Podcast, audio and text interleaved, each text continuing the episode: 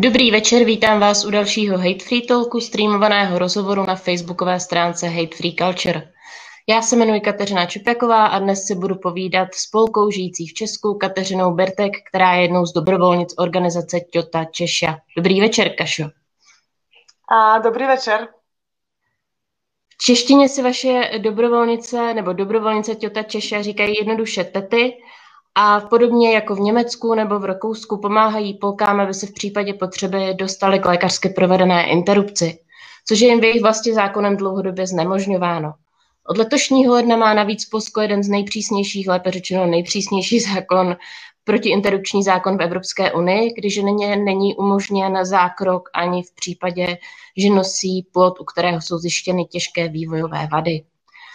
Tak a já se vás vlastně rov, rovnou zeptám, bylo tady to zpřísnění, to podzimní rozhodnutí ústavního soudu, které vedlo k tomu zpřísnění, které začalo platit letos v lednu, tou pověstnou poslední kapkou, kde jste si řekla, že se i vy jako žena a polka zapojíte aktivně? Mm, přesně, myslím, že ten pojem poslední kapka je, je fakt dobrý. Eh, já jsem totiž byla vždycky nějak jako aktivisticky naladěná a chodila jsem na různé demonstrace a prostě lidská práva mi byla nějak blízká. A přemýšlela jsem i minulý rok, že bych se zapojila do nějaké aktivit, nějaké feministické organizace, ale ten, ten život to přines nějak jinak, že jsem začala nějak spolutvořit tu jednou z těch organizací. Takže rozchodně tam bylo hodně prostě vzteku, hodně nějaké frustrace především po tom, co se stalo v Polsku a bylo to vidět i v Polsku a je vidět do dneška, že prostě takové protesty, které, které prostě začaly být v Polsku na konci října a pak prostě běžely celý listopad a v, i v prosinci, i v zimě prostě e, i teďka v lednu, že prostě taková vlna protestu to nebyla strašně dlouho v Polsku prostě. Myslím, že v těch 89. to vypadalo trošku jinak. Takže rozhodně to byl nějaký vztek, hodně silné emoce a hodně taková frustrace. Já to tady žiju v Praze, mm. že jsem nemohla nějak se zapojit ani do těch protestů, takže nemohla jsem ty emoce nějak tím způsobem sdílet. Nade v Česku byl a, a je jako lockdown, takže ani nešlo tady uspořádat nějakou velkou prostě demonstraci, protože myslím, že by to bylo i nějakým prostě neetickým vůči českým občanům. Takže, takže ty všechny emoce a ten vztek nějak prostě vyústil v naší, v naší organizaci, no, jako, že jsme se potkali několik aktivistek a řekli jsme se, že chceme něco dělat. Mm, já vás tady na chvíli přeruším. Eh, zmiňovali jsme na začátku, že organizace vlastně TETY působí jak v Rakousku, tak třeba i v, v Německu, v Berlíně, myslím, že snad i v Nizozemí. Tak eh, já bych se zeptala, jak jste se vlastně s ostatními dobrovolnicemi eh, dali, dali dohromady. Znali jste se předtím nebo netuším přes sítě sociální? No, nás je teďka v kolektivu, je to, my tomu říkáme své pomocná skupina nebo kolektiv, protože my úplně nejsme a zatím to neplánujeme nějak prostě nějaké formální organizaci zakladat.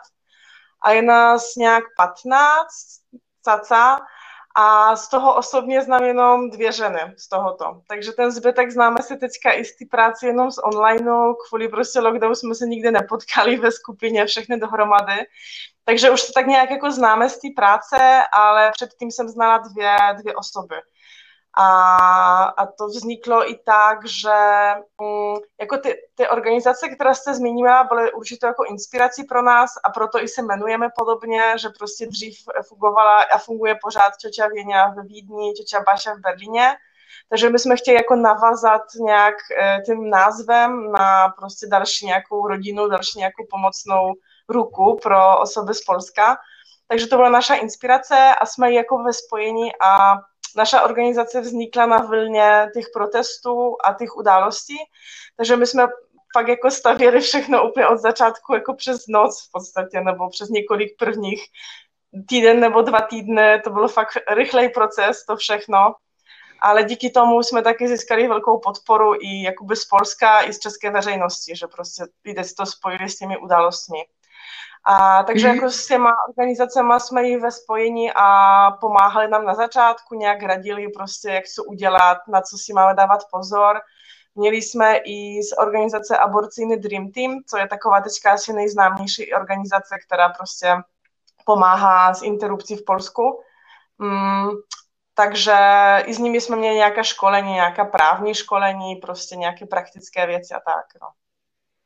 Těm právním věcem se určitě ještě dostaneme. Na chvilku se zastavme přece jenom u, tom, že, u toho, že je vás 15 dobrovolnic a přesto jste už vlastně od toho podzimu loňského roku stihli pomoci k 50 ženám. Eh, jak, se, jak vás ženy kontaktují a co se vlastně dovídáte z toho jejich příběhu, z těch jejich osudů, proč na tu, třeba proč na tu interrupci chtějí nebo musí jít? Uh-huh, uh-huh. Te 50 žen, které jste zmínila, je v podstatě od eh, konce listopadu, protože te první 3-4 měsíce my jsme museli prostě kontaktovat nějaké kliniky, nemocnice, dozvědět se, jak to právně vypadá v Česku. Takže taká naše už jako konkrétní práce, to je ten konec listopadu. A ty osoby nás kontaktují prostě po mailu, nemáme žádnou jakoby linku, že by šlo volat. Většinou o nás vědí někde z internetu, prostě máme docela hodnou, hodně velkou jakoby bázi eh, fanoušku na Facebooku nebo sdílí nás jiné feministické organizace a tak dále, tak dále. Takže nám píšou většinou e-mail, že potřebují nějakou prostě podporu. A je to různý. Občas prostě někdo, nevím, potřebuje se dozvědět, jak to vypadá v Česku, protože uvažuje, jestli to udělá eh, jako farmakologický, nebo, nebo přijede někam jinam, odjede z Polska, nebo právě to udělá farmakologicky sám, nebo sama doma. Um, někteří se právě ptají, kolik to stojí, jak to funguje, kam můžou jet do Česka. A některé ženy potřebují prostě i praktickou nějakou podporu, prostě jak se tam dostat, jak dojet, prostě kde najít tramvaj a jakým vlakem. Takže to je prostě různé. Eh, a příběhy jsou také různé. My většinou vůbec se jako neptáme na té, prostě proč to někdo chce udělat, protože si myslíme, že eh, žena je natolik prostě eh, zodpovědný člověk a dospělý, že může rozhodnout sama o svém těle a sama ví, co je pro ní nejlepší.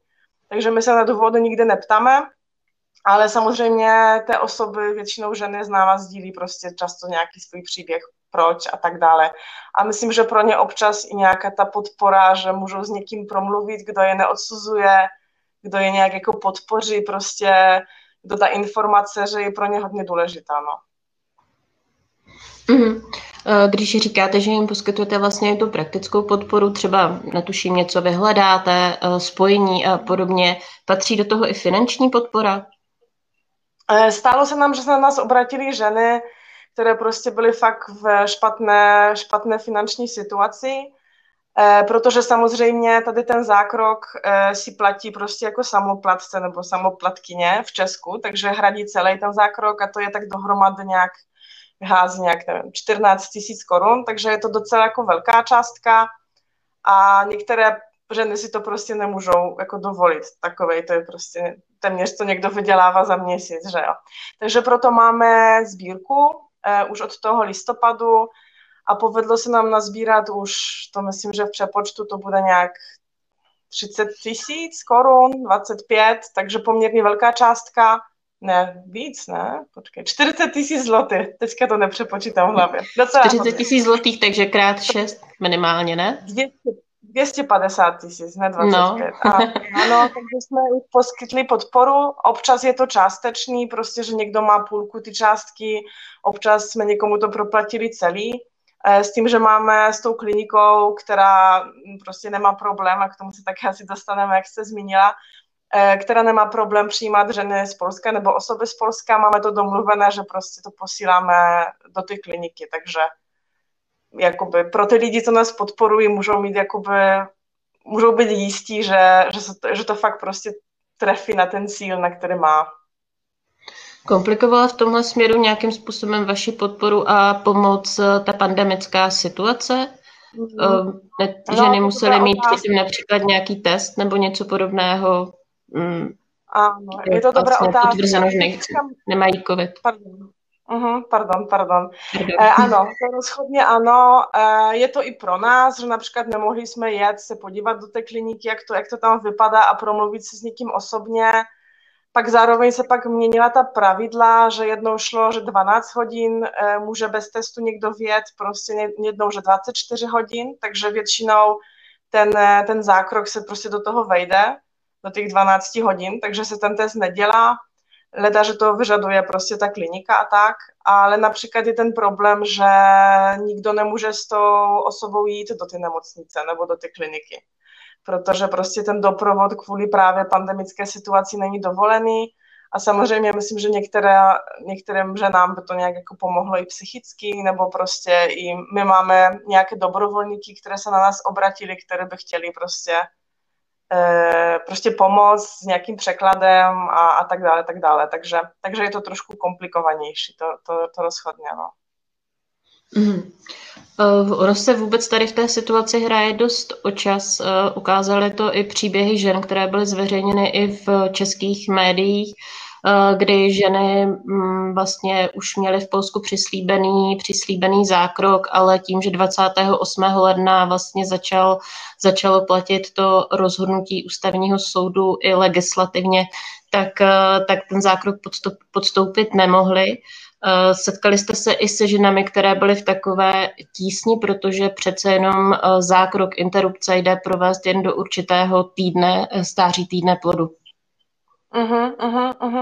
E, ano, obratili se takové ženy. E, my jsme jednali a naš, našla se jedna nemocnice e, v Česku, která by byla ochotná právě i přijímat osoby z Polska už potom po 12. týdnu, pokud budou mít nějaké vyšetření genetické a tak dále, tak dále, takže budou mít nějaké eh, důvody k tomu, proč, proč chtěli udělat interrupci.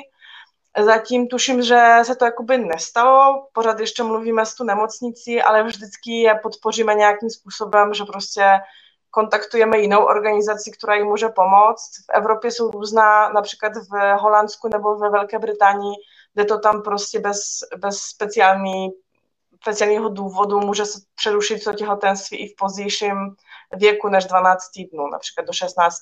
týdne nebo tak. Takže potom vždycky se můžou obrátit na jinou organizaci. A ten aborcijný Dream Team, o kterém jsem zmiňovala v Polsku, oni také prostě mají docela velké finanční prostředky teďka za poslední několik měsíců, takže můžou jakoby podpořit tu cestu, ale samozřejmě pro lidi z Polska, hlavně z jihu, ze středu, je to o hodně lepší prostě jet do, do Ostravy například, nebo případně pokud by to šlo někde do Liberce nebo, nebo na Slovensko, kdyby to bylo možné, protože ta cesta je kratší, jde dojet autem, je to hodně levnější celá ta cesta, pobyt tam, etc., etc. Takže, mm. no, takže tak.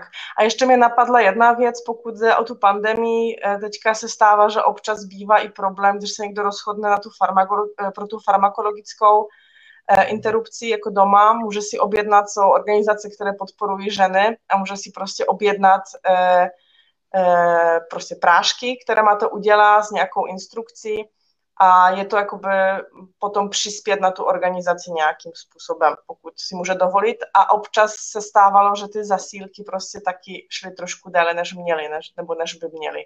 Mm-hmm. Takže se to někde na poště zaseklo. To, hm. Ono to teďka trošku zní, jako kdyby uh, Polky začaly řekněme, jezdit eh, za interrupcemi do Česka a do okolních zemí až ve chvíli, kdy došlo k tomu zpřísnění. Ale ta realita byla přece jenom trošku jiná. Má, máte vy jako insiderky trochu přehled o tom, kolik vlastně interrupcí eh, Polky prodělali v zahraničí ročně a kolik uh-huh poměru k těm, řekněme, oficiálním číslům eh, z těch povolených důvodů prodělali doma v Polsku? Uh-huh. Takže takhle přesně mm, řeknu, že nevím, ale těch povolených oficiálně e, bylo mnoho situací, že ženy měly i v té zpřísněné situaci, z toho zpřísněného práva měly na to nárok a se to prostě nestalo, takže stejně museli hledat pomoc. A z těch interrupcí, na které prostě měli nárok správně, bylo tak nějak, jako řekneme, 1500 za rok. A Polsko má 38 mm. milionů, tak si prostě představte, že to je absolutně absurdní číslo. To tak určitě nebylo.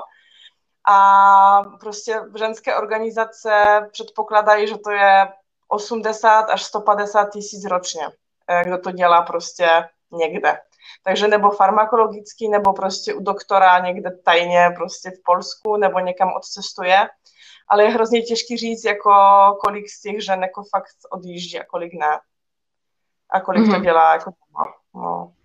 ale jsou to fakt jako velké rozdíly prostě, to je jako 1500 až 150 tisíc, to je úplně jako šílené číslo, no. no. Bohužel i se stává vlastně v Polsku, že druhou tou cestou, jak se k té interrupci uh, dostat, kromě toho, že žena vycestuje, tak je i nějakým, uh, nějaký, nějaká forma nelegál, nelegální interrupce. Dostávají se tyto um, případy třeba do médií, nebo mluví se o nich nějakým způsobem, že v momentě, kdy je ten zákon neustále zpřísňován, tak to mnoho žen například, které nemají prostředky nebo nejsou tak informované, nažene do náruče uh, lékařsky třeba dobře neprovedených zákroků? Uh, přesně jaký příklad z médií nemám, ale určitě se to stávalo a prostě ví se o tom, že se často i stává, že ten doktor v nemocnici řekne, že to neudělá. V Polsku totiž funguje taková absurdní, my tomu říkáme klauzura suměňa, takže prostě nějaká klauzura jako vědomí, to znamená, když mm. doktor řekne, že prostě to jakoby dle jeho vědomí je to špatně a to prostě může odmítnout tu pomoc, to je úplně absurdní. Je to v souladu se zákonem, s tím přísným zákonem, ano, o kterém jsme mluvili? Ano, ano, ano, takže potom může to odmítnout a ta žena prostě musí hledat další nemocnici, kde to někdo udělá a stává se, že prostě ti lékaři eh, to oficiálně neudělají v nemocnici, ale prostě dají vizitku, kde se to prostě udělá neoficiálně. A nevím, jestli je to úplně z finančních důvodů, nebo je to i z těch důvodů, že nechtěli, nechtějí mít nějaké problémy prostě v práci, že někdo jim bude prostě nějak je odsuzovat a tak dále, a tak dále, no. Takže to se, to se rozhodně děje, bohužel. A samozřejmě v mnoha případech to nemůže nebo nemusí být bezpečné, no, takže... Mm, rozumím. Uh, víte vy, jak se k vám vlastně těch 50 žen dostalo, jak se o vás dozvěděli, jestli to bylo ze sociálních sítí nebo přes nějaké třeba další organizace, o kterých jste mluvila? Upřímně řečeno nevím a myslím, že se na to ani neptáme. Eh, většinou to jsou tak jako docela emocionální situace, že nás nenapadne ani se zeptat, odkud nás znají. Myslím, že hodně sociální sítě, protože nám píšou lidé i na Facebooku, eh, tak to vždycky na Facebooku tyhle věci neřešíme, protože i prostě nějaké jakoby soukromé soukromí a tak dále, jako ten Facebook není úplně stoprocentně eh, prostě dobrý pro tyhle věci. Takže řešíme to po mailu, a jak jsme vznikali prostě na těch vlně těch událostí, tak byl i poměrně velký zájem médií i v Polsku. Takže docela i velká, velká média psali o naší aktivitě, tak myslím, že možná i nějak tímhle způsobem. A pak třetí, jak jste zmínila, skrz nějaké jako organizace, že například obrátí se na ten aborcijný Dream Team nějaká prostě žena nebo osoba, která potřebuje pomoc a oni nás prostě řeknou, tady je ta organizace, napište tam, no. Takže, takže mm. myslím různě. No. Mluvili jsme o tom právním rámci. V Česku pořád no. platí zákon z roku 86, který jako neumožňuje vlastně provést cizince interrupci na, na její žádost. Uh, nicméně zatím se um, Čeští lékaři, kteří interrupce cizinkám prováděli, řídili vlastně judikátem Evropského soudu.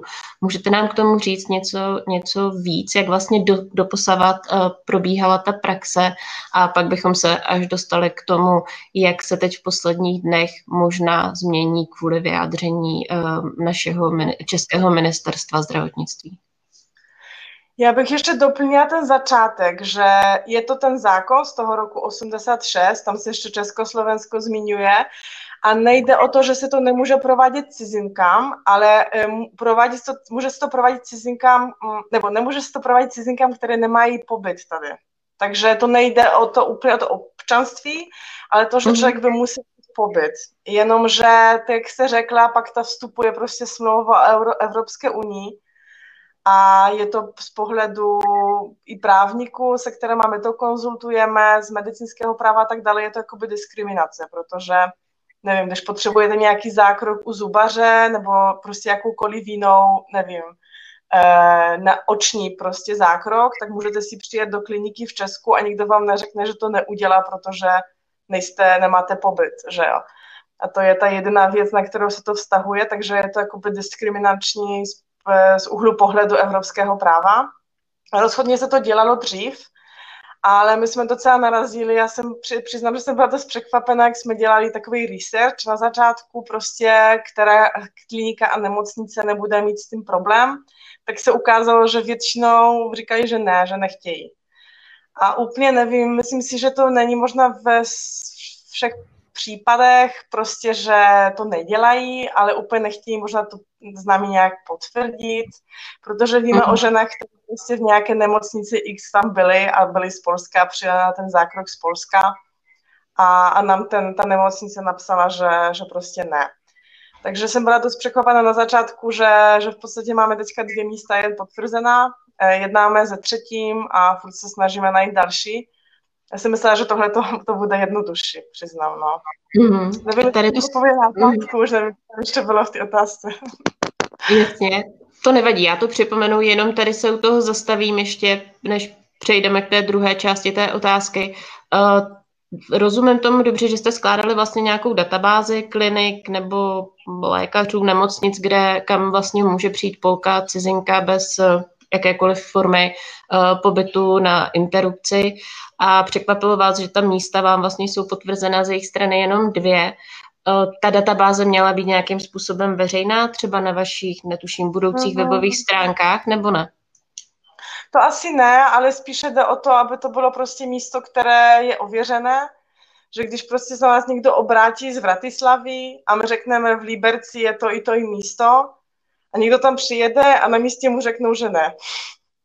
takže to by byl fakt jako velký problém a velký stres pro tu osobu, takže nechceme tohle jakoby někomu dělat, že mu doporučíme nějaké místo a existuje tam aspoň desetiprocentní šance, že prostě to odmítnou. Mm. Takže jakoby že jsme potřebovali místo, kde stoprocentně prostě víme, že to jde, aby nebyly žádné problémy eh, no, s čímkoliv.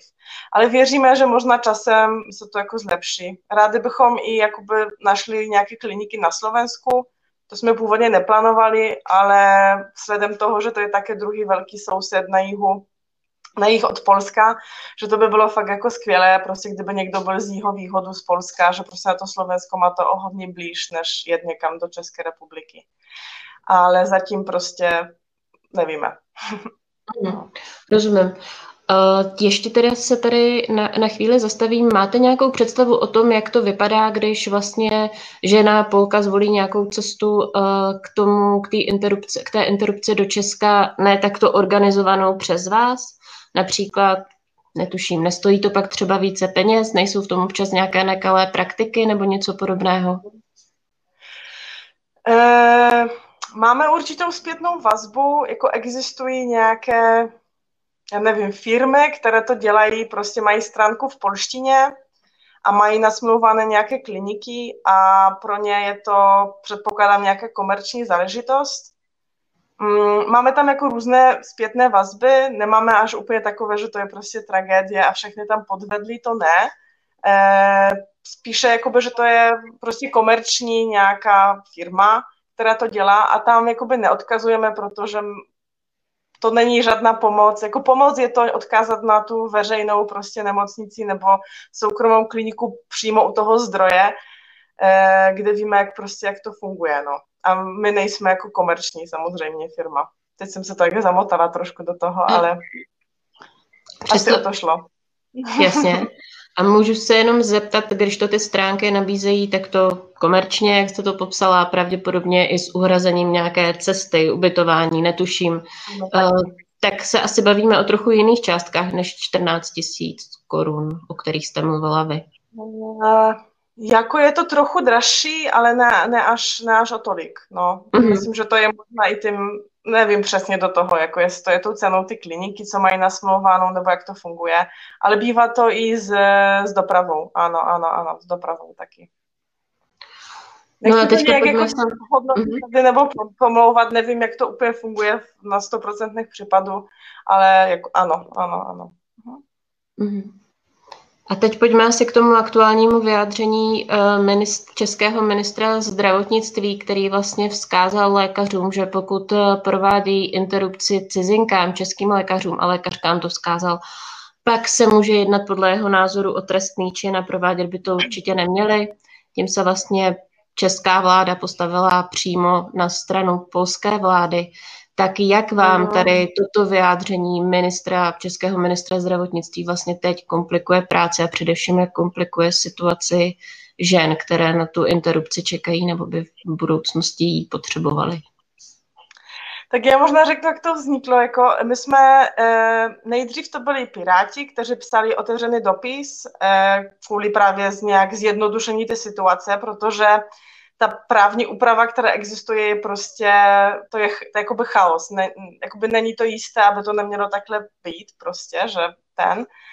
Eh, tak my jsme se obráceli taky s otevřeným dopisem jako Čeča Češa a podporující nás organizace aby se vyjadřili prostě, jak to teda je, protože existuje eh, stanovisko ministerstva zdravotnictví z roku 2016, kde je prostě potvrzené, že na základě smlouvy Evropské unie to není problém, že jakoby na základě té smlouvy ty ženy jakoby ten pobyt mají a tímto pádem to prostě jde. No, v tom dopise sice se zmiňuje tam ten trestní čin, ale si myslím, že eh, respekt, ve kterém se to objevilo minulý týden poprvé, ten článek, eh, trošku to přehnal, bych řekla, že je tam možná určitá interpretace, že to by byl trestný čin, ale ze všemi právníky, a máme jich několik jako nezávislých a všichni se specializují na medicínské právo, všichni říkají, že by to byla hodně a hodně a velice výjimečná situace. Že prostě, ne, jakoby, že samozřejmě to vždycky je nakonec na hodnocení toho soudu, ale že fakt si nedokážou představit, že by s něčím takovým někdo prostě mohl být potrestan. Že spíše ta, ten, ten trestní čin spojený s tou interrupcí se váže na to, že se to udělá někomu ve 13. týdny, 15. prostě, nebo někomu, kdo je příliš mladý a tak dále, tak dále a že mm-hmm. ne, podle nich se to nevztahuje na takovou situaci. Takže trošku myslím, že to proběhlo médií trošku drsněji, než i myslím bylo v tom dopise. V tom dopise je to zmíněno, ale předtím je to zmíněné i ty dvě prostě jiné interpretace nebo dvě možnosti, o kterých jsme i teďka se dneska bavili. Takže i ten, ten zákon z roku 86, to vyjadření z roku 2016, etc. Eh, ale na druhou stranu, myslím, čekala jsem trošku větší podporu, nebo aspoň čekala jsem jako potvrzení toho stanoviska z roku 2016 a tímto nějakou jako aspoň symbolickou podporu eh, osob, které prostě ne, nemůžou čerpat svoje prostě lidská práva ve své zemi a žijí prostě kousek eh, a jsou sousedé.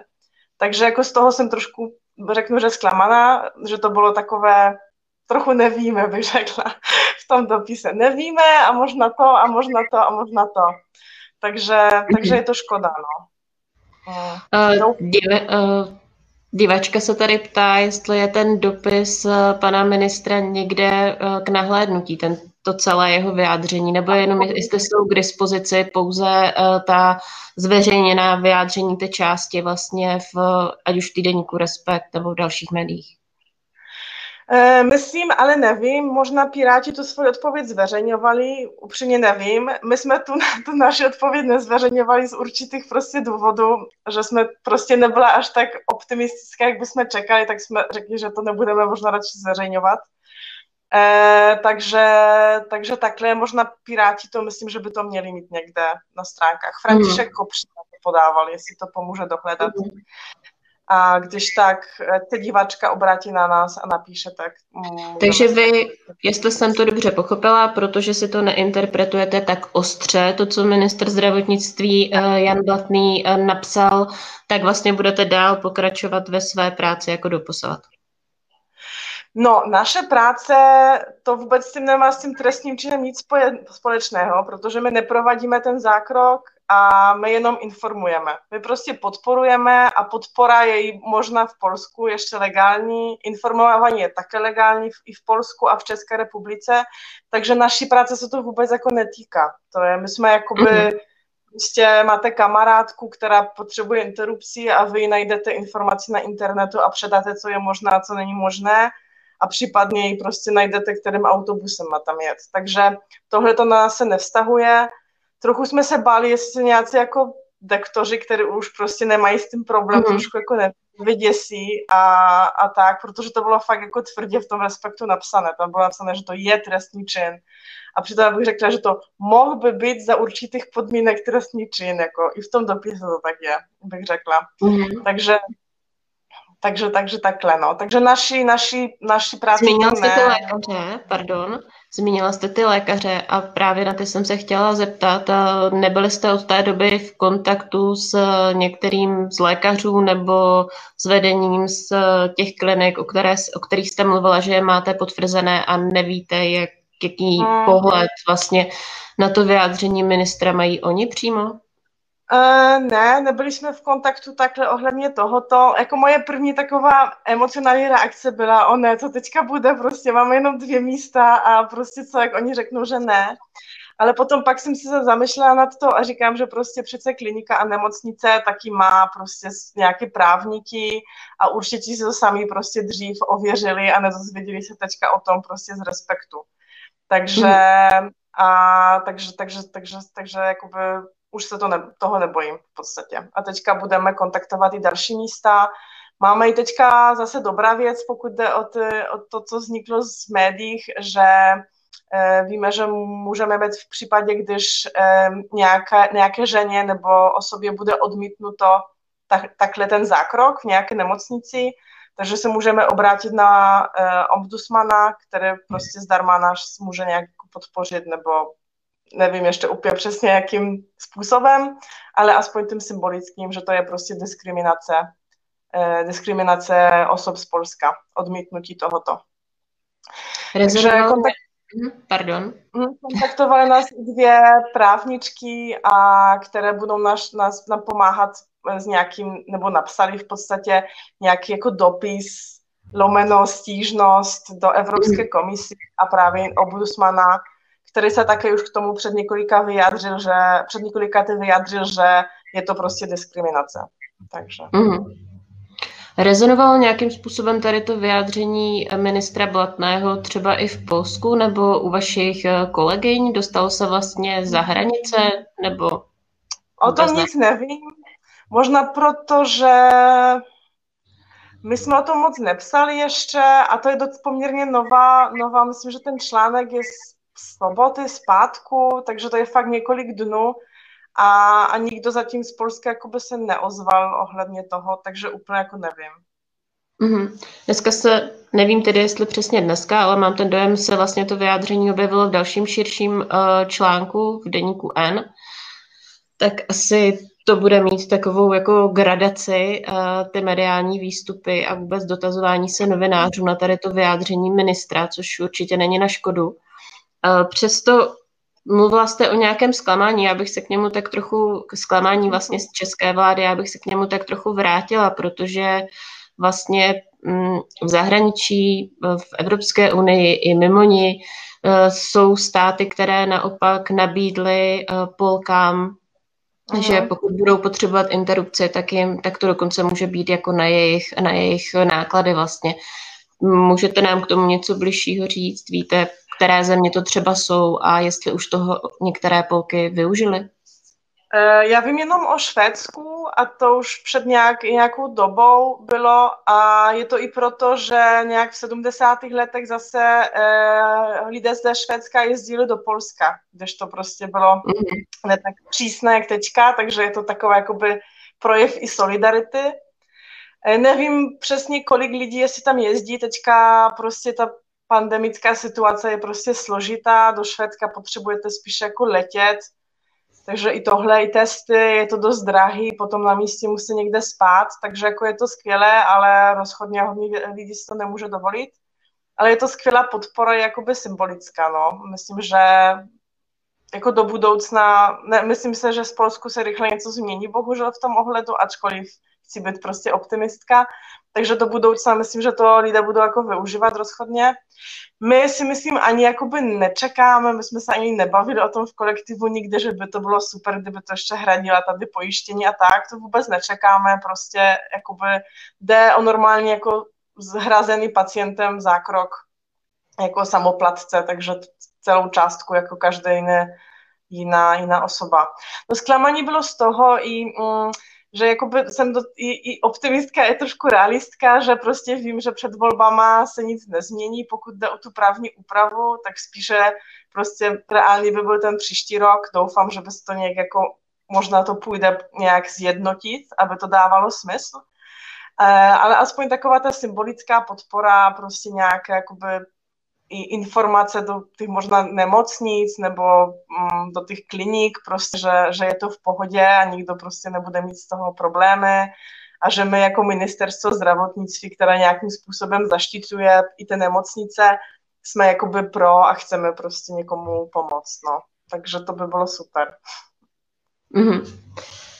Kdyby k tomu náhodou nedošlo, jakkoliv bych si to teda vůbec ne, nepřála, máte jako organizace nějaký plán B v tom slova smyslu, že přece jenom vám dárci posílají třeba nějaké peníze, jejich, to, jak s nimi nakládáte, vidí na transparentním účtu, jestli se nepletu, tak co by se tedy dělo s těmi penězi případně, Eh, kdyby najednou lékaři řekli, dokud se ministerstvo jasně nevyjádří, tak my ten zákrok eh, polkám poskytovat nebudeme. Uh-huh. Ty peníze, e, samozřejmě, kdyby, kdyby jsme ty peníze, nevím, e, spolek by přestal fungovat a ty peníze by nebyly nevyužité vůbec, tak bychom je prostě poslali na aborcijný Dream Team, který prostě zaštiťuje ty všechny aktivity v Polsku a také proplácí cesty a farmakologickou interrupci a tak dále, tak dále. Takže jakoby mm. v takovém mě e, pesimistickým, ale myslím, že se to nestane. Fakt, jako, fakt věřím, že to se nestane. Že to spíše možná No, myslím, že ne, že to byla nějaká interpretace něčeho, co asi v tom právu je, ale že prostě možná by to šlo zinterpretovat jinak. A nemyslím si, že to, že to bude. Budeme jako bojovat, co to jde, aby, abychom mohli prostě pomáhat lidem, kteří tu pomoc pak potřebují, protože jakoby o, o, o interrupci se často říká, že to je jakoby takové těžké rozhodnutí a traumatické a tak dále, a hápu jako pro hodně část žen a mluvím to i o nějakých prostě výzkumech. Asi je to těžké rozhodnutí, ale fakt hodně velká část lidí, kteří jdou na interrupci, pro ně je to spíš jako nějaká úleva, že prostě jsou, ta traumatická situace je prostě nechtě, nechtěné těhotenství.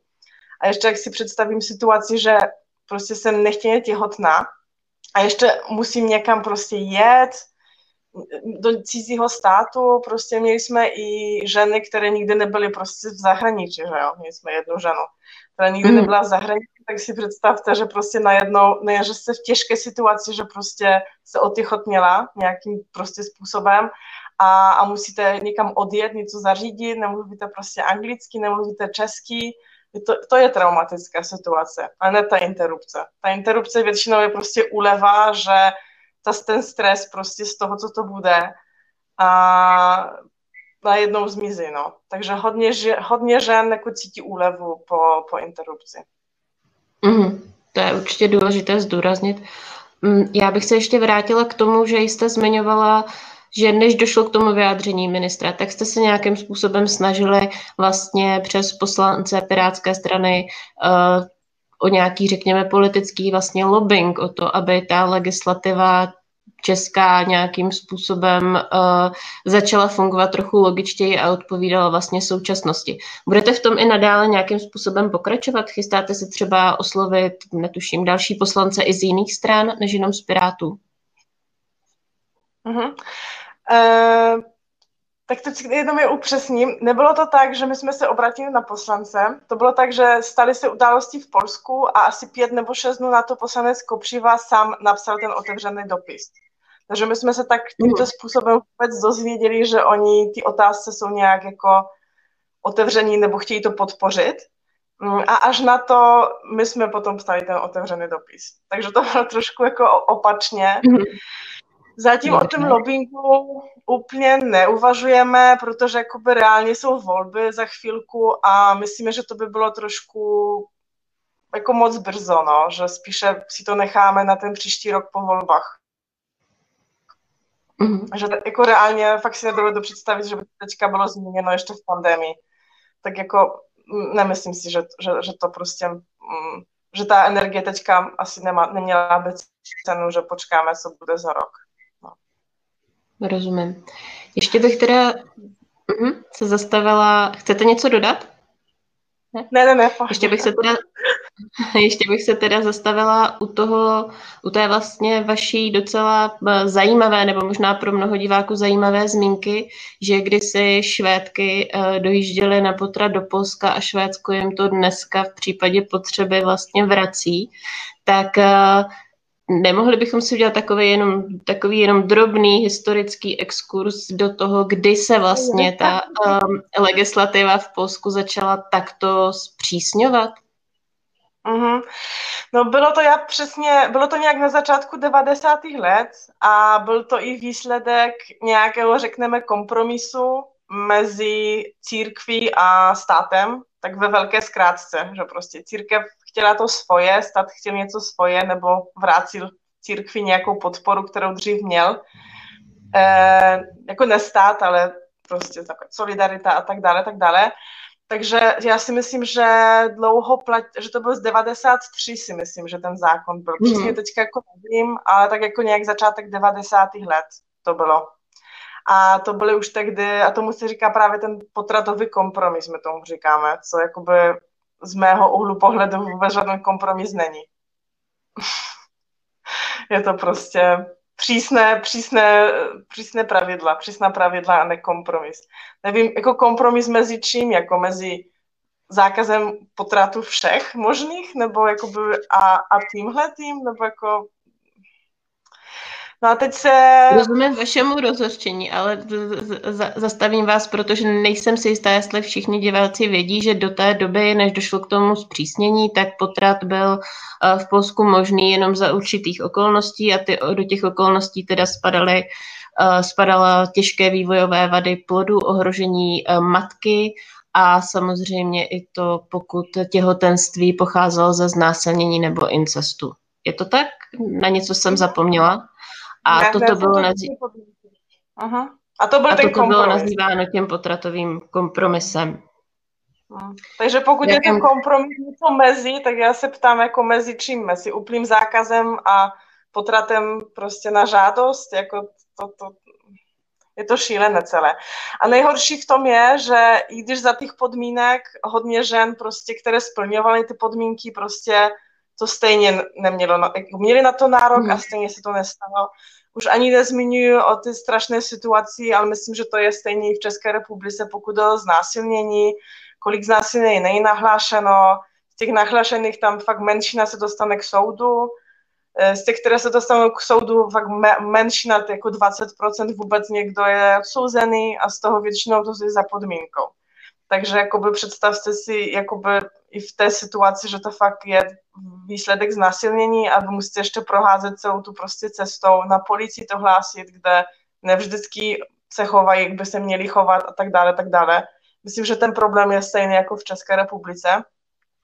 Takže tohle to všechno... Znásilnění uh, muselo dojít i jako k rozhodnutí soudu, muselo to znásilnění být i odsouzené, aby mohlo dojít uh, k interrupci?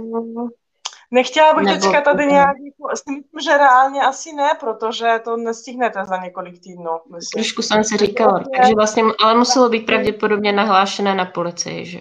No, už ani neříkám, že hodně znásilnění je prostě od partnera nebo manžela.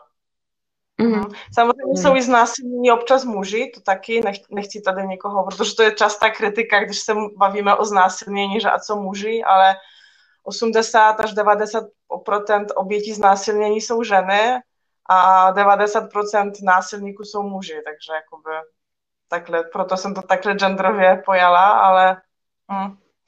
takže, uh, takže ještě... prostě to těžké situace, no. Hm. Jasně. Ještě v, vlastně tady to zpřísnění, které se v uvozovkách povedlo současné vládě až loni na podzim, tak oni přece jenom pravice usilovala delší dobu a i ty protesty se vlastně, protesty, jejichž symbolem je e, černá barva a hnutí, které se nazývá strajk kobět, tak přece jenom existuje delší dobu. Řekla byste zhruba, jak, o jak dlouhém časovém úseku se bavíme a třeba i kolikátý pokus vlastně uh, pravicové vlády to byl o tady toto zpřísnění, které se jim teda nakonec povedlo a začalo platit letos v lednu? Je to několik let, eh, co ty protesty už probíhaly, byly prostě, no několikrát už se o to snažili, teďka se jim to povedlo A i také na konci toho října to bylo prostě ten rozsudek, ale aby on um, nabyl platnosti, tak musel být ještě zveřejněný. Takže oni čekali prostě několik měsíců až teďka do konce, do konce ledna na to zveřejnění, co je také prostě jako šílené. A i celý ústavní soud, to je asi všechno komplikovanější a na delší debatu, co se v Polsku děje, eh, dle mnoha i právníků, kteří se specializují na právo, prostě ústavu a tak dále, není... Nejenom není... dle právníků, ale i Evropské unie, která opakovaně no. varovala polskou vládu, že tak to nevypadá nezávislá justice. Přesně. Uh, a přitom eh, je dobře zmínit, že uh, kolem 80% Poláků a Polek je proti tomu zpřísnění. Potom samozřejmě, když se bavíme o to jako rozšíření toho kompromisu, to znamená nějakou na žádost interrupce, tak je tam to už menší číslo, ale proti tomu zpřísnění, takže proti tomu, co se stalo teďka na konci ledna nebo poslední měsíce, je 80% občanů Polské republiky. Takže to je šílené a je to prostě vidět, že ta moc a nějaká vůle občanů to vůbec jako nejde ruka v ruku, jakoby nemusí to být nějak spojené, protože já vím, že já se bavím i tady s kamarády, žiju v Česku, takže se bavím s lidmi, kteří tady žijou a, a oni většinou myslí, že to prostě je nějaká vůle lidu.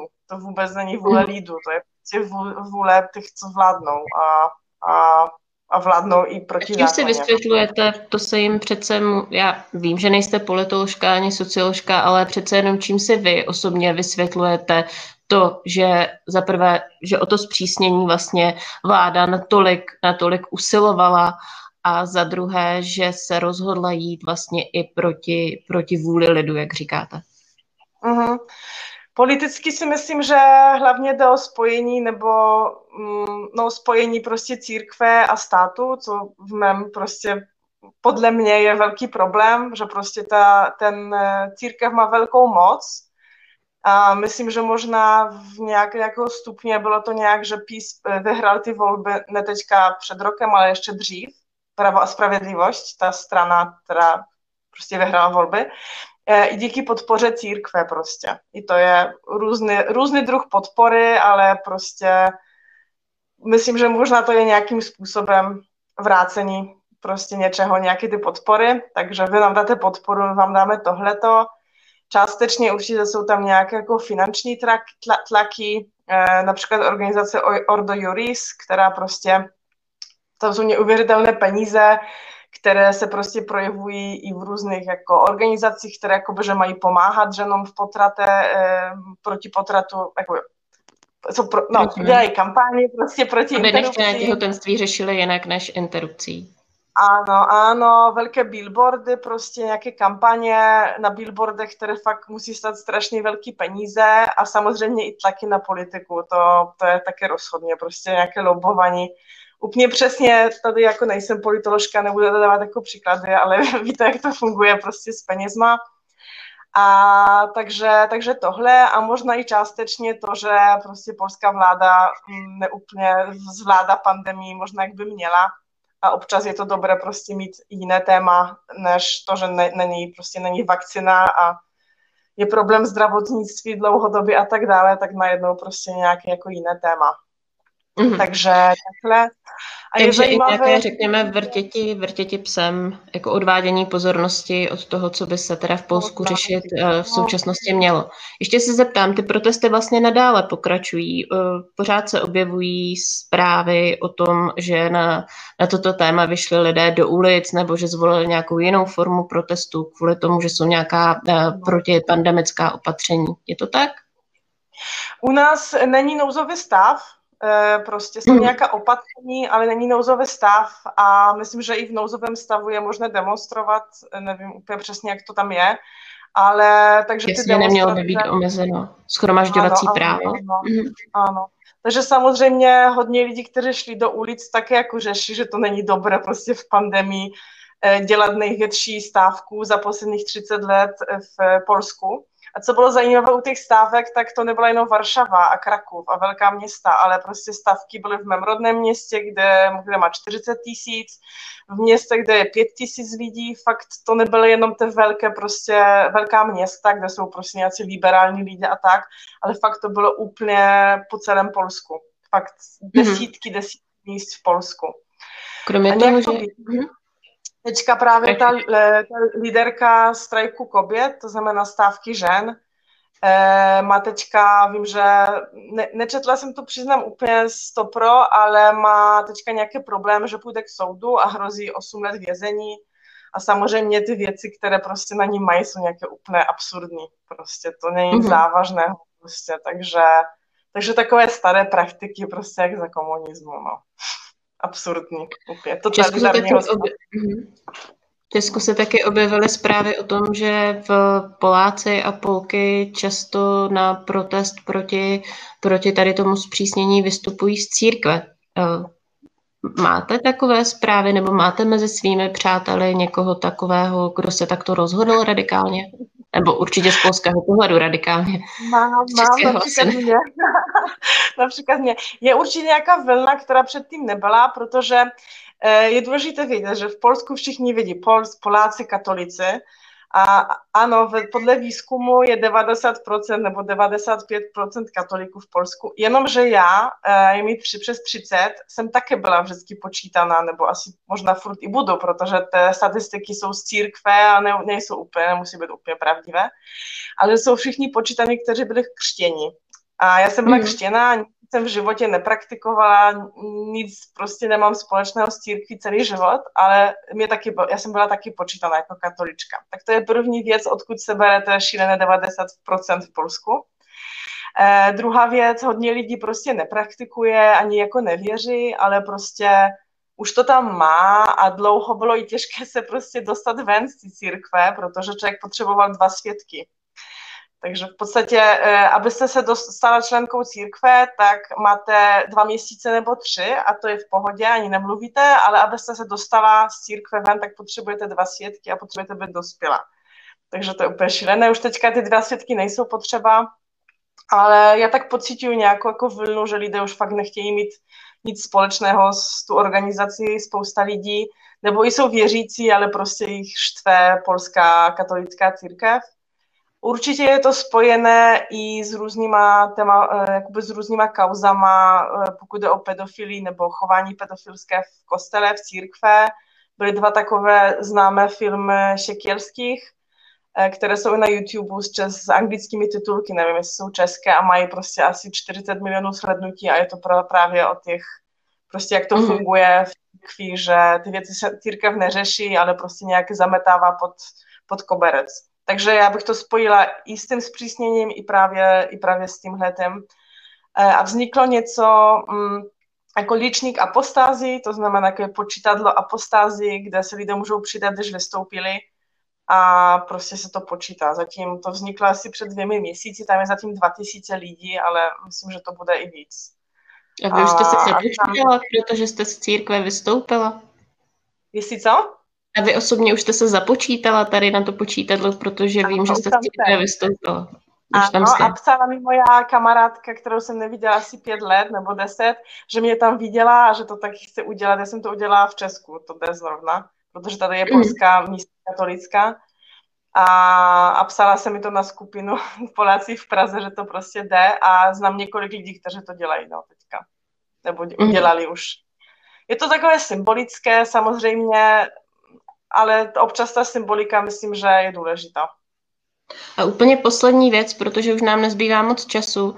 Eh, ptá se tady vlastně jedna divačka, jestli hm, představila polská vláda s tím zpřísněním zároveň i nějaký plán pro matky, eh, kterým se narodí velmi eh, těžce postižené děti nebo nějakou formu psychické pomoci pro matky, kterým se narodí děti, ale následně umřou, protože nebudou schopny života a podobně. To odpovím a ještě jsem chtěla dopovědět k tomu dřívějšímu, aby to tak nevyznělo, že já nejsem úplně proti víře, nemám s tím žádný problém, jestli někdo katolík, buddhista nebo něco, jenom prostě organizace nefunguje v Polsku dobře. A ta věc, právě že bohužel ne, to je velice dobrá otázka, děkuji za ní. ale bohužel vůbec. A to je největší absurd, absurdita a šílenost tohoto, protože sexuální výchova prostě ne, to nebudeme dělat, to je špatně. Jo, takže antikoncepce v mnoha případech je prostě není tak dostupná, jak by mohla být v menších městech. Ta pilulka PO, nebo jak se to jmenuje, ta, kterou mm. berete, prostě, když máte nějaký problém po pohlavním styku do 72 hodin, eh, než případně otěhotníte, jenom na recept. Mm. E, prostě interrupce ne. Takže e, potom, co se dítě narodí, pro, pro děti, které jsou nějak handicapované nebo tak, velmi málo peněz, malá pomoc pro rodiče, prostě většinou po ženy zůstanou s dítětem, takže potom jsou i problémy s alimenty, e, no, není prostě ta podpora, takže jakoby je, vypadá to, že polská vláda se stará jenom o těch 9 měsíců, kdy prostě e, v děloze se tvoří prostě plot a potom dítě. A to je jenom zajímá. A co je předtím, prostě jak udělat, aby nebyly ten nechtěná, nechtěná těhotenství a co prostě udělat potom, aby podpořit někomu, kdo se rozhodne prostě mít dítě, dítě s nějakým jako handicapem a tak, to už prostě nezajímá.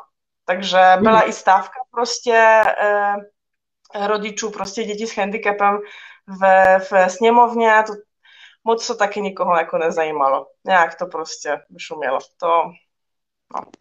A církev hmm. taky. Tak to moc nezajímá. Vám, Tady bych vám poděkovala, tak to neveselé a ostře bych, eh, bych v podstatě skončila. Moc děkuji za váš čas a že jste přijala naše eh, pozvání a loučím se i s diváky. Eh, moc děkuji za zajímavé dotazy a pokud budete chtít podpořit Jota Češe v jejím konání, tak se podívejte zatím na jejich facebookové stránky. Já se s vámi loučím a můžete se těšit na další Hate Free Talk za týden. Děkuji moc. Nossa, é. é.